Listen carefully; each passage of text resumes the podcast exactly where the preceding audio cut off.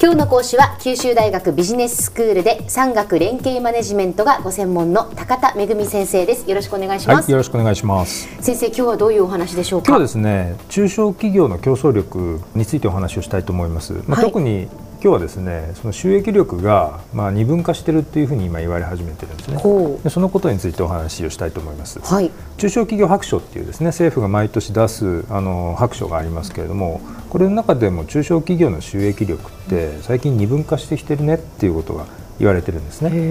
ででなんでそんなことが起こってるんだっていうことを、えー、公益財団法人の中小企業研究センターっていうところがあるんですけど、はい、そこがあの、まあ、継続的に設け続けている中小企業をあの10社以上ですねあの細かく調べたというデータがありまして、うん、今日はそれを紹介しながらその理由について考えていくということにしたいと思います。はいでまずですねあの大きく3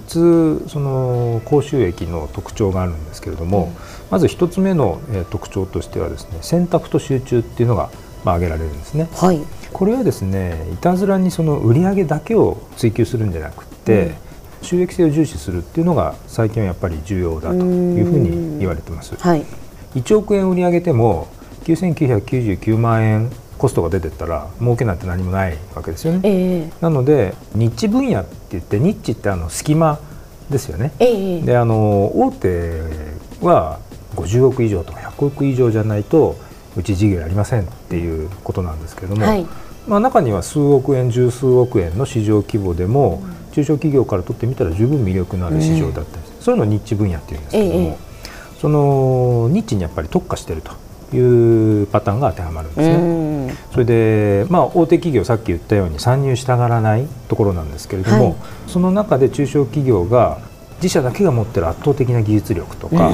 それから徹底的にもう多品種少量生産で、もう細かい要求にあいいですよって言って柔軟に応じるような、まあ、そういう生産の仕方をすると。いうことで参入障壁っていうのを築いて、でそこで中小企業が規模は大きくないけれども、しっかり儲けるとい。うことはできるわけですね。ありますよね。小さなその工場で作っているものがその世界のシェアの何割を占めているっていうそう,、そういうのありますもんね、ええ、あのグローバルニッチトップなんていう、え、あの名前でもですね、はい、それは呼ばれたりするんですけれども、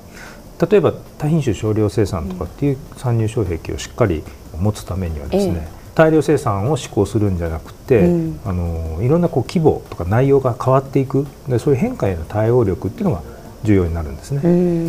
で例えばですね大量生産を施行すると、はい、だんだん生産設備当然大きくなるわけですよね。えー、で生産設備が大きくなると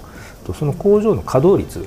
を高く維持するということが目的になって、工場の稼働率を高く維持するっていうのは必ずしも顧客のニーズにマッチしたものを生産しているかとそうじゃない場合もあるんですね。もう大きくなっちゃったしこの工場もずっと回し続けないともう固定費かかって大変だから、はい、とにかくたくさん生産できるだけしましょうっていう発想で、あの経営し始めると会社の方向がちょっとおかしくなっちゃう。そうですね。目的がこうずれてしまうそういう可能性があるってことですね。ええ、でなので、うん、あの設備とか、それからと従業員の意識っていうのも、うん、顧客のニーズにやっぱりどうやったら対応してあの価値を提供できるだろうかっていうようなそういうこうことを考えて整備していくっていうことが重要なんですね。はいええ。で2つ目なんですけれども新しい市場に参入するっていうことがやっぱり重要だってことなんですね。はい、さっき言ったようにニッチ市場を選択して、大手があんまり入り込んでこない、まあ、そういう場所で戦うっていうことと、うん、ちゃんと成長している市場かどうか、うえー、そういうことが重要なんですね。えー、で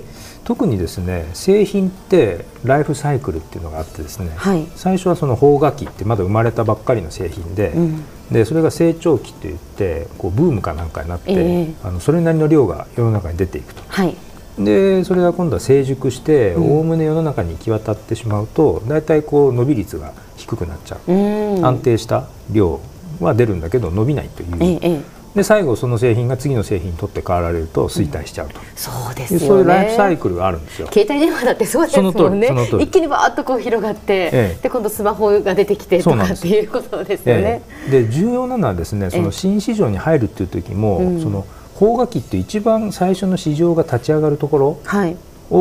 中小企業が独自で全部やっちゃうとこれ実は大変効率が悪いんですね。うん、でっていうのはそういう新しい市場っていうのはあのまだ顧客がそういう製品のことをよく分かってない。それから流通経路とかもちゃんとこう確保されてないとか、まあ、いろんな問題があるんですね、うん、なので手間がかかるんです一言で言うと。ですからどちらかというと、まあ、その段階をちょっと超えてこう市場が成長し始めているような、まあ、そういう成長期の方が入りやすいということがあるんですね。ただ成長期っていうからには他社も入ってくるんですよ。はい、でそこでどうするかっていうとあの一度捕まえた顧客をどうやってリピーターにするかっていうのがこれが重要になるんですね。でそこでやっぱり自分の会社しかない独自のサービスだとか、うん、あと顧客ニーズにきめ細かくこう対応するっていう、うん、そういう能力を兼ね備えているとその成長している市場の中の競争で勝ち残るということもできるようになるわけです。うん。であと3点目なんですけれども、はい、3点目 IT の活用っていうのが一つ鍵なんですね。ええ、で IT ってですね今まで自分の会社の中の業務の効率化に使われてたというのが従来の発想だったんですけど、はい、今ややっぱり顧客の情報をどうやって管理して、うん、顧客の付加価値ののためにですね IT を活用するということがすごく重要になる、うん、ということがあの3つ目で述べられているんですね。はいでまあ、あのこういった調査でですねその3点がおおむね明らかになったんですけれどもそういった成功の戦略を支えるような視点として、まあ、やはり人材と組織風土って重要だねって言われるんですね。ええ、で高収益の企業っていうのは規模が小さくても、うん、まあ、コンスタントにちゃんとあの人材を採用して、うんちゃんと組織の中の人材の新陳代謝が起こっていると、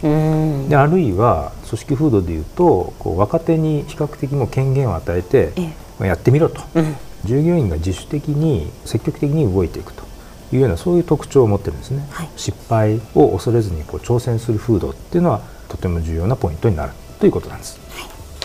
では先生今日のまとめをお願いします。はい、えー、中小企業の収益力が最近二分化しています。で今後は自社が参入するニッチな市場っていうのを見極めてでそこで勝つための戦略を描くそれとそこで社員がですねどんどん挑戦していくそういう風土を会社の中に作れるかどうかっていうのが成功の鍵を握るんじゃないかっていうことです。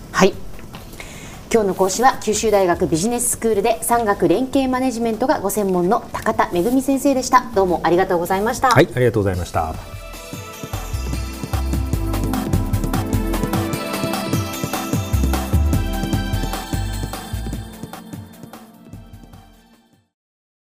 続々ぐいぐいメラメラつながる。ゾワゾワハラハラメキメキつながるズキズキ。モワモワほかほか。つながる。キリキリ。ザワザワキュンキュン。ガンガン。ワクワク。うずうず。ドキドキ。ルンルンバクバク。九州人のいろんな気持ちつなげます。九州から輝こう。キラキラつながる。 QTnet